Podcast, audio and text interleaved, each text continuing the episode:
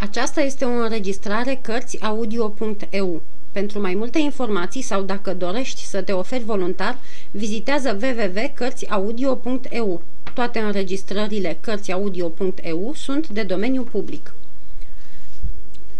Capitolul 17. Căznicia Bonacieux Era a doua oară când cardinalul îi pomenea regelui de eghileții în diamante. Izbit de această stăruință, Ludovic al XIII-lea se gândi că în spatele acelor cuvinte se ascundea o taină. Nu odată regele se simțea umilit văzând că eminența sa, a cărui poliție, fără a fi ajuns încă la desăvârșirea poliției moderne, era totuși minunată, cunoștea mai bine decât el însuși tot ce se petrecea în propria căznicie. Nădăjduia deci ca, dintr-o convorbire cu Ana de Austria, să scoată ceva la iveală și să se poată apoi întoarce la cardinal, stăpând pe o taină care, fie că eminența sa o știa sau nu, ar fi avut totuși darul să ridice nemăsurat de mult în ochii ministrului său. Se duse deci la regină și, potrivit vechiului obicei, o întâmpină cu noi amenințări împotriva celor din preajma ei. Ana de Austria își plecă fruntea, lăsă ca să treacă vigilia fără să răspundă, în speranța că, în cele din urmă, se va potoli de la sine, dar nu aceasta era dorința lui Ludovic al XIII-lea. Ludovic al XIII-lea dorea o ceartă din care să țâșnească o cât de slabă rază de lumină, încredințat fiind că domnul cardinal nutrea un gând ascuns și ticluia una din neașteptatele trăznăi în care eminența sa nu-și avea seamăn. Și tot învinuind mereu, ajunse drept la țintă. Dar, începu Ana de Austria obosită de toate aceste învinuiri în doi peri, Sire, nu-mi spuneți tot ce aveți pe inimă. Ce am mai făcut? Ce crimă am mai săvârșit? Nu e cu putință ca majestatea voastră să facă atâta gălăgie pentru o scrisoare către fratele meu. Ataca la rândul lui în chip atât de fățiș, regele nu știu ce să răspundă. Gândi că venise vremea să dea drumul în altei dorințe pe care trebuia să-și o arate numai în ajunul serbării. Doamnă, zise el cu ton regesc, curând va avea loc un bal la primărie.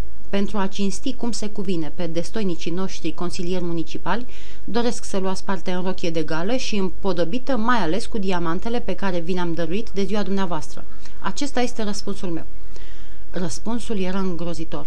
Ana de Austria crezu că Ludovic al XIII-lea știe tot, dar că ministrul îi ceruse să păseze taina șapte sau opt zile, ceea ce de alminteri era în firea lui.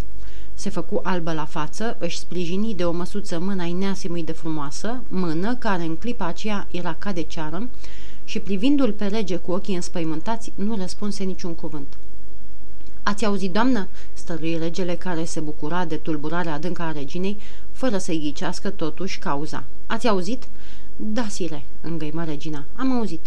Veți veni la bal?" Da." Cu podoabele?" Da." Deși ar fi părut cu neputință, regina păli mai mult încă. Regele băgă de seamă și se bucură în sinea lui cu acea cruzime de gheață care era una din laturile urâte ale firii sale. Atunci ne-am înțeles, a vrut să încheie regele, e tot ce am avut de spus. Dar în ce zi va avea loc balul? întreba Ana de Austria. Ludovic al XIII-lea simți de la sine că nu trebuie să răspundă la această întrebare, pe care regina i-o pusese cu glas aproape stins. Foarte curând, doamnă, zise el. Nu mai țin minte ziua. O să-l întreb pe cardinal.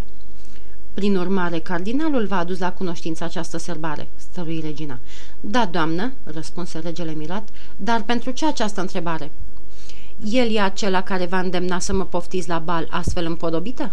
Adică, doamnă, el e sire? El e?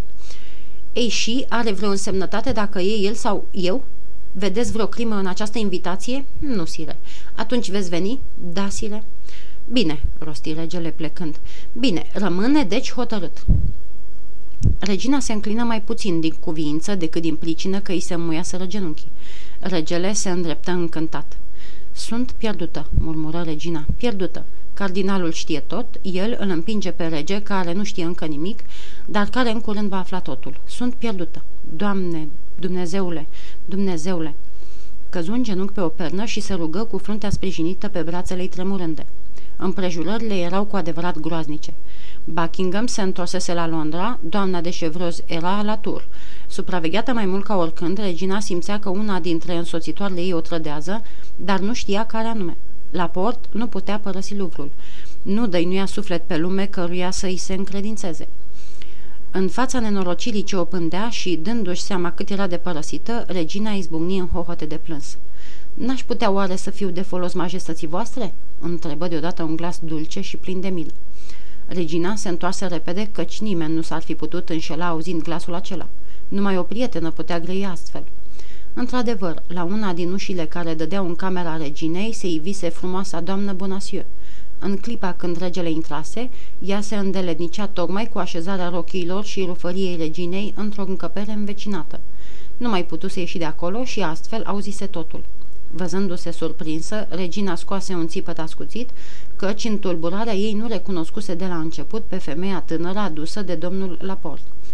O, nu vă fie teamă, doamnă!" începu ea împreunându-și mâinile și izbucnind în lacrimi în fața frământărilor reginei. Sunt cu trup și suflet credincioasă majestății voastre și oricât de departe aș fi de majestatea voastră, oricât de umilă ar fi starea mea, eu cred că am găsit un mijloc să vă scap din necazuri." Dumneata?" O, cerule, dumneata?" se tângui regina. Te rog, uite-te în ochii mei. În jurul meu sunt numai trădători. Pot să mă încred în dumneata?" Doamnă, strigă tânăra femeie căzând în genunchi, pe sufletul meu sunt gata să-mi dau viața pentru majestatea voastră. Strigătul pornise din adâncul inimii ei și, la fel ca și prima izbucnire, n-ar fi putut înșela pe nimeni. Da, urmă doamna Bonacieux, da, sunt trădători aici, dar pe sfântul nume al Fecioarei vă jur că nimeni nu este credincios ca mine majestății voastre. Aceste juvaiere în diamante pe care le cere regele, așa e că le-ați dat ducelui de Buckingham. Era într-o cutie mică, din lemn de trandafir, pe care o ținea sub braț. Mă înșeloare? nu e așa cum spun? O, Doamne, Dumnezeule, murmură regina, ai cărei dinți clănțăneau de spaimă. Ei bine, urmă doamna Bonacieux, aceste bijuterii trebuie să le luați înapoi. Da, fără îndoială așa e, se frământa regina, dar cum să facem ca să le luăm? Să trimitem pe cineva la duce. Dar pe cine? Pe cine? În cine să mă încred? Aveți încredere în mine, doamnă. Faceți-mi această cinste, regina mea, și o să găsesc eu pe cine să trimit. Dar va trebui să scriu o scrisoare. Da, trebuie. Două cuvinte din partea majestății voastre și sigiliul vostru personal. Dar aceste două cuvinte pot fi o sânda mea, divorțul, surghiunul. Da, dacă ar cădea în mâini haine, dar vă încredințez că aceste două cuvinte vor ajunge la adresa lor. Dumnezeule, trebuie atunci să-mi pun viața, cinstea mea în mâinile dumitale?" Da, da, doamnă, trebuie și eu o să le scot la liman. Dar cum? Cel puțin spunem cum." Soțul meu a fost pus în libertate de vreo două sau trei zile. N-am avut încă vreme să mă duc să-l văd. E un om cum se cade și cinstit, care nici nu urăște și nici nu iubește pe nimeni. O să facă tot ce-i cer. O să plece dacă îi poruncesc eu să plece, fără să știe ce duce și o să dea scrisoarea acolo unde trebuie, fără să știe măcar că e din partea majestății voastre. Regina strânse din toată inima mâinile tinerei femei, o privi de parcă ar fi vrut să-i citească până în adâncul sufletului și văzând numai sinceritate în frumoșii ei ochi, o îmbrățișă călduros. Fă lucrul acesta, izbucnia, și atunci vei scăpa onoarea. Oh, grija pe care am fericirea să vă port nu e atât de însemnată. Nu poate fi vorba de a scăpa ceva. Majestatea voastră a căzut doar pradă unul, uneltiri viclene. Așa e, așa e copila mea, șopti regina. Ai dreptate. Doamne, dați-mi scrisoarea. Nu e vreme de pierdut. Sigilă răvașul cu sigiliul ei și îl încredință doamnei Bonacieux. Și acum, adăugă regina, uitam ceva foarte însemnat. Ce anume? Banii. Doamna Bonacieux se îmbujoră la față. Da, e adevărat, răspunse ea, și mărturisesc majestății voastre că soțul meu... Vrei să spui că soțul tău n-are bani? Ba are, dar e grozav de zgârcit. Acesta e cusurul lui cel mare. Totuși, majestatea voastră să nu fie îngrijorată. O să ne descurcăm noi. Vezi că nici eu nu am, mărturisi regina. Cei ce vor citi memoriile doamnei de Monteville nu se vor mira de acest răspuns, dar așteaptă. Ana de Austria alergă la cutia cu bijuterii. Iată, zise ea, un inel de mare preț, după cum mi s-a spus. Îl am în dar de la fratele meu, regele Spaniei, e deci al meu și pot face cu el ce vreau. Ia inelul, schimbă-l în bani pentru ca soțul tău să plece cât mai iute. Într-un ceas vi se va împlini porunca. Ia seama la adresă, adăugă regina, vorbind atât de încet, încât abia se auzea ce spune. Pentru milord, duce de Buckingham, Londra. Scrisoarea îi va fi dată în mână. Inimoasă copilă, se minună Ana de Austria. Doamna Bonacieux sărută mâinile reginei, ascunse scrisoarea în sân și se făcu nevăzută, ușoară ca o pasăre. Peste zece minute era acasă. După cum îi spusese reginei, nu-și mai văzuse soțul de la eliberarea lui. Nu cunoștea deci schimbarea simțămintelor acestuia față de cardinal, schimbare la care se mai adăugaseră cele două sau trei vizite ale contului de Rochefort, ajuns în vremea din urmă cel mai bun prieten al lui Bonacieux. Nu, nu-i fusese greu lui Rochefort să îl facă pe Bonacieux să creadă că răpirea soției lui nu se datora vreunei încercări vinovate, ci era numai o măsură de prevedere politică.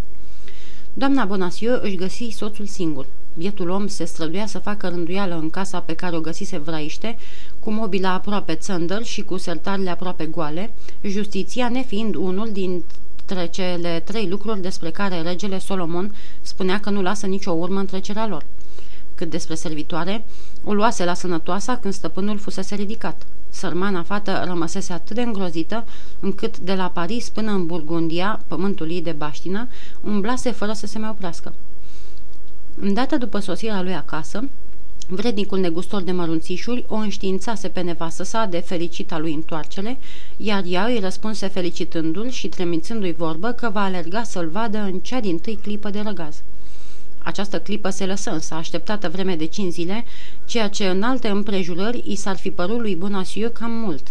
Dar vizita pe care o făcuse el cardinalului, precum și vizitele pe care îi le făcea Rochefortului, îl puneau pe gânduri și, după cum bine știe fiecare, niciodată vremea nu trece atât de repede ca atunci când te fură gândurile. Cu atât mai mult cu cât aceste gânduri ale lui Bonacieux erau toate trandafirii. Rochefort îl numea prietenul său sau scumpul său Bonacieux și îi spunea mereu că eminența sa îl prețuiește nespus de mult. Negustorul se și vedea pornit pe drumul măririlor și al bogăției. La rândul ei, doamna Bonacieux se lăsase și ea pradă gândurilor, dar, trebuie să mărturisim, unor gânduri lipsite de orice râvnă. Fără voia ei, mintea îi aluneca mereu spre tânărul frumos și cutezător, care părea atât de îndrăgostit. Căsătorită la 18 ani cu domnul Bonacieux și trăind în mijlocul prietenilor soțului ei, care cu greu ar fi putut trezi vreun sentiment unei tinere femei, a cărei inimă țintea mai sus decât starea sa socială, doamna Bonacieux rămăsese nepăsătoare în fața ispitelor de rând. Dar, în vremea aceea mai ales, titlul de gentilom avea mare înrăurire asupra burgheziei și D'Artagnan, după cum știm, era gentilom. Mai mult încă, el purta uniforma ostașilor din gardă, care, după uniforma muschetarilor, era cea mai prețuită de femei. Era deci frumos, tânăr și dornic de aventuri. Vorbea despre dragoste ca un bărbat care iubește și căruia îi sete să fie iubit. Avea adică mai multe daruri decât ar fi trebuit pentru a ameți un căpșor de 23 de ani, iar doamna Bonacieux ajunsese tocmai la această fericită vârstă a vieții. Deși nu se văzuseră de mai bine de 8 zile, cei doi soți se întâmpinară oarecum îngrijorați din cauza atâtor pacoste ce dăduseră peste ei în răstimpul acelei săptămâni. Totuși, domnul Bonacieux, cuprins de o adevărată bucurie, înaintă spre soția lui cu brațele deschise. Doamna Bonacieux îi întinse fruntea. Să stăm puțin de vorbă," începuia. Cum?" făcu Bonacieux uimit. Da, vreau să-ți spun ceva grozav de însemnat." La drept vorbind și eu vreau să-ți spun câteva întrebări pe neocolite. Rămurește-mă, te rog, ce cu răpirea dumitale?" Deocamdată nu-i vorba de asta," răspunse doamna Bonasiu. Dar despre ce e vorba? Despre arestarea mea?" Am aflat-o chiar în ziua aceea, dar cum nu erai vinovat de nicio crimă sau de vreo uneltire și în sfârșit cum nu știai nimic care să te poată pune în primejdie, nici pe dumneata, nici pe nimeni altul, n-aveam pentru ce să mă propădesc cu firea. Îți dă mâna să vorbești așa, doamnă?" răspunse Bonacieux, jignit de puțina grijă ce o purta nevastă sa. Știi oare că m-au ținut închis într-o celulă la Bastilia o zi și o noapte întreagă?" O zi și o noapte trec numai decât. Hai să lăsăm închisul dumitale și să venim la ceea ce mă aduce aici." Cum? Ce te aduce aici? Nu dorința de a-ți vedea soțul de care ai fost despărțită 8 zile?" întrebă negustorul adânc jignit. Ba, în primul rând asta e, dar pe urmă mai e și altceva. Vorbește." Ceva de cea mai mare însemnătate și de care atârnă pe poate soarta noastră de mâine.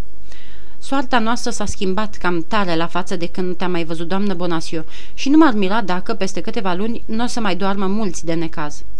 Dar mai ales dacă o să te ții de îndrumările pe care o să ți le dau. Mie?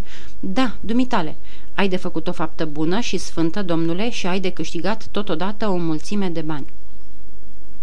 Doamna Bonasio știa că, vorbindu-i soțului ei despre bani, atingea marea lui slăbiciune. Dar orice om, fie el chiar negustor de mărunțișuri, când a stat de vorbă zece zile cu cardinalul de Richelieu, n-a mai rămas același om. Bani mulți de câștigat?" spuse Bonasiu, țuguindu-și buzele. Da, mulți. Cam cât? O mie de pistoli, poate. Prin urmare, ceea ce vrei să-mi ceri e foarte de seamă, nu-i așa?" Da, și ce ar trebui să fac?" Să pleci numai decât. Îți voi da o scrisoare pe care să o păstrezi ca ochii din cap, ca să o dai chiar în mâinile cui trebuie. Și încotro să plec. La Londra. Eu, la Londra? Vrei să-ți bagi joc de mine? Eu n-am nicio treabă la Londra. Dar alții au nevoie ca să pleci acolo. Și mă rog, care alții? Te înștiințez că de azi înainte nu mai fac nimic orbește și că vreau să știu nu numai ce primești din înfrunt, dar și pentru cine o înfrunt. Cineva de mare vază te trimite și altcineva tot de mare vază te așteaptă. Răsplata o să-ți întreacă așteptările. Asta e tot ce-ți pot făgădui. Iarăși urzeli. Mereu numai urzeli. Mulțumesc. Am început să mă feresc acum. Domnul cardinal mi-a deschis capul. Cardinalul? strigă doamna Bonasiu. L-ai văzut pe cardinal?" M-a poftit la el," răspunse mândru negustorul de mărunțișuri. Și dacă te-a poftit, te-ai și dus nesocotit ce ești." La drept vorbind, nici nu puteam alege dacă să mă duc sau să nu mă duc, fiindcă eram între doi soldați. Și la fel de adevărat e că, necunoscând încă pe eminența sa, aș fi fost încântat să mă las pe gubaș de vizita aceasta. Și te-a ocărât? Te-a și amenințat? Ba, mi-a întins mâna și mi-a spus prietene. Prietenul lui, auzi, doamnă, sunt prietenul marelui cardinal. Al marelui cardinal? Nu cumva ai tăgăduit la ăsta, doamnă? Nu-i tăgăduiesc nimic, dar îți spun că bunăvoința unui ministru e ceva trecător și că trebuie să fii nebun ca să-ți legi soarta de un ministru. Sunt puteri mai mari decât ale lui, care nu atârnă de toanele unui om sau de felul cum sfârșește o întâmplare oarecare. Cu puterile acestea trebuie să te iei bine. Îmi pare rău, doamnă, dar nu cunosc altă putere în afară de a lui om pe care am cinstea să-l slujesc. Cum? Dumneata ești în slujba cardinalului?" Da, doamnă, și fiindcă sunt în slujba lui, nu-ți dau voie să te bagi în urzeli împotriva siguranței statului și să dai apă la moară uneltirilor unei femei care nici nu e franțuzoaică și a cărei inimă bate pentru Spania. Din fericire, marele cardinal stă de veghe, privirea lui e mereu trează și pătrunde până în adâncul inimii. Bonasiu nu făcea decât să spună vorbă cu vorbă o frază pe care o auzise rostită de Rochefort dar sărmana femeie care se bizuise pe soțul ei și care cu nădejdea aceasta vorbise de el reginei, se cutremură la gândul primejdiei ce ar fi putut-o aștepta, cât și la gândul neputinței în care se zbătea. Cunoscând însă slăbiciunea și îndeosebi lăcomia de averea lui Bonacieux, tot mai spera să-l câștige de partea ei. Așa, prin urmare, ești cardinalist, domnul meu. Slujești tagma nemernicilor care îți schinguiesc soția și o ponegresc pe regina dumitale. Interesele particulare nu înseamnă nimic în fața intereselor obștești. Eu sunt de partea celor care salvează statul, spuse Țansoș Bonacieux. Era tot o frază a contelui de Rochefort, pe care Bonacieux și-o întipărise în minte și pe care găsise prilejul să o rostească. Știi măcar ce este statul de care vorbești?" întrebă doamna Bonacieux ridicând din numeri. Mulțumește-te să rămâi burghez necioplit și dă-te de partea cui îți dă mai mult." Ei, ei, făcu Bonasiu lovind cu mâna peste o pungă dolofană din care se desprinse un sunet metalic. Ce mai spui, doamnă predicatoare? De unde ai banii aceștia? Nu ghicești? De la cardinal? De la el și de la prietenul meu, contele de Rochefort. Contele de Rochefort? Păi el mai răpit. Se poate, doamnă. Și primești bani de la el? Nu mi-ai spus chiar dumneata că această răpire a fost doar cu scop politic? Da, dar scopul răpirii mele era să mă facă să-mi trădesc stăpâna, să-mi smulgă prin chinuri mărturisiri care să primejduiască onoarea și poate chiar viața Augustei mele stăpâne. Doamnă, îi curmă vorba Bonacieux, stăpâna dumitale este o spaniolă perfidă și tot ce face marele cardinal face bine. Domnule, izbucni tânăra femeie, te știam fricos, zgârcit și dobitoc, dar nu te știam și Michel. Doamnă, băigui Bonasio, care nu-și văzuse niciodată soția furioasă și care dădea înapoi în fața mâniei conjugale, ce tot îndruge acolo, doamnă? Spun că ești un mizerabil, urmă doamna Bonasiu, simțind că are din nou puterea asupra soțului. Va să zic că faci politică, dumneata, și încă de cea cardinalistă. Așa, te vinzi necuratului cu trup și suflet pentru o mână de bani. Ba cardinalului. E tot una, strigă tânăra femeie. Cine spune Richelieu, spune ucigăltoaca. Taci, doamnă, taci, s-ar putea să te audă cineva. Da, ai dreptate și m-aș rușina de mișelia dumitale. Dar la urma urmei, ce cer dumneata de la mine? Ți-am mai spus, să pleci chiar acum, domnule, să-ți îndeplinești în chip cinstit sarcina pe care binevoiesc să ți-o încredințez și numai așa sunt gata să uit tot, să iert tot. Ba mai mult, sunt gata să-ți dăruiesc din nou prietenia mea, sfârșia ea întinzându-i mâna. Bonacieux era fricos și zgâlcit, dar își iubea soția. Se simți mișcat. Un bărbat de 50 de ani nu poartă multă vreme pică unei soții de 23. Doamna Bonacieux văzu că începe să șovăie. Haide, te-ai hotărât?" îl întrebă ea. Dar, scumpa mea, gândește-te puțin la ce-mi ceri. Londra e departe de Paris, foarte departe și se poate ca sarcina de care îmi vorbești să nu fie lipsită de primejdii. Ei și, dacă știi să le ocolești? Nu, doamnă Bonacieux, nu. Hotărât lucru, nu vreau. Mă tem de urzeli. Eu am văzut cu ochii mei. Brr, e îngrozitor. Bastilia, numai când mă gândesc și mi se zbărlește părul pe cap. M-au amenințat că mă schingiuie. Știi dumneata ce schingiuirile? Îți vâră ciotul de lemn în pulpe până îți trosnesc oasele. Nu, hotărât lucru, nu mă duc. Bazău, de ce nu te-o fi ducând chiar dumneata? Căci, într-adevăr, eu m-am înșelat în privința dumitale. Ești bărbat în toată legea și încă din cei mai îndrăciți. Și dumneata, dumneata ești o muiere, o biată muiere nătângă și îndobitocită. Ah, sârdii de frică. Ei, lasă, dacă nu pleci chiar acum, pun să te ridice din porunca reginei și să te închidă în Bastilia, aia de care te cutremuri. Bonacieux căzu pe gânduri. Cântări serios în mintea lui cele două mânii care l-amenințau, a cardinalului și a reginei. Mânia cardinalului îi se păru a fi cu mult mai primejdioasă. Pune să mă ridice din porunca reginei, răspunse el, și eu voi cere ajutor eminenței sale. Deodată, doamna Bonaciu își dădu seama că mersese prea departe și se înspăimântă văzând unde ajunsese. Privind înfricoșată o clipă mutra în roadă ce oglindea o hotărâre de neînvins, la fel cu a oricărui prost când îi e frică. Bine, fie, zise ea, la urma urmelor poate că ai dreptate. Un bărbat se pricepe în politică mai bine decât o femeie și mai ales dumneata, domnule Bonacieux, care ai stat de vorbă cu cardinalul.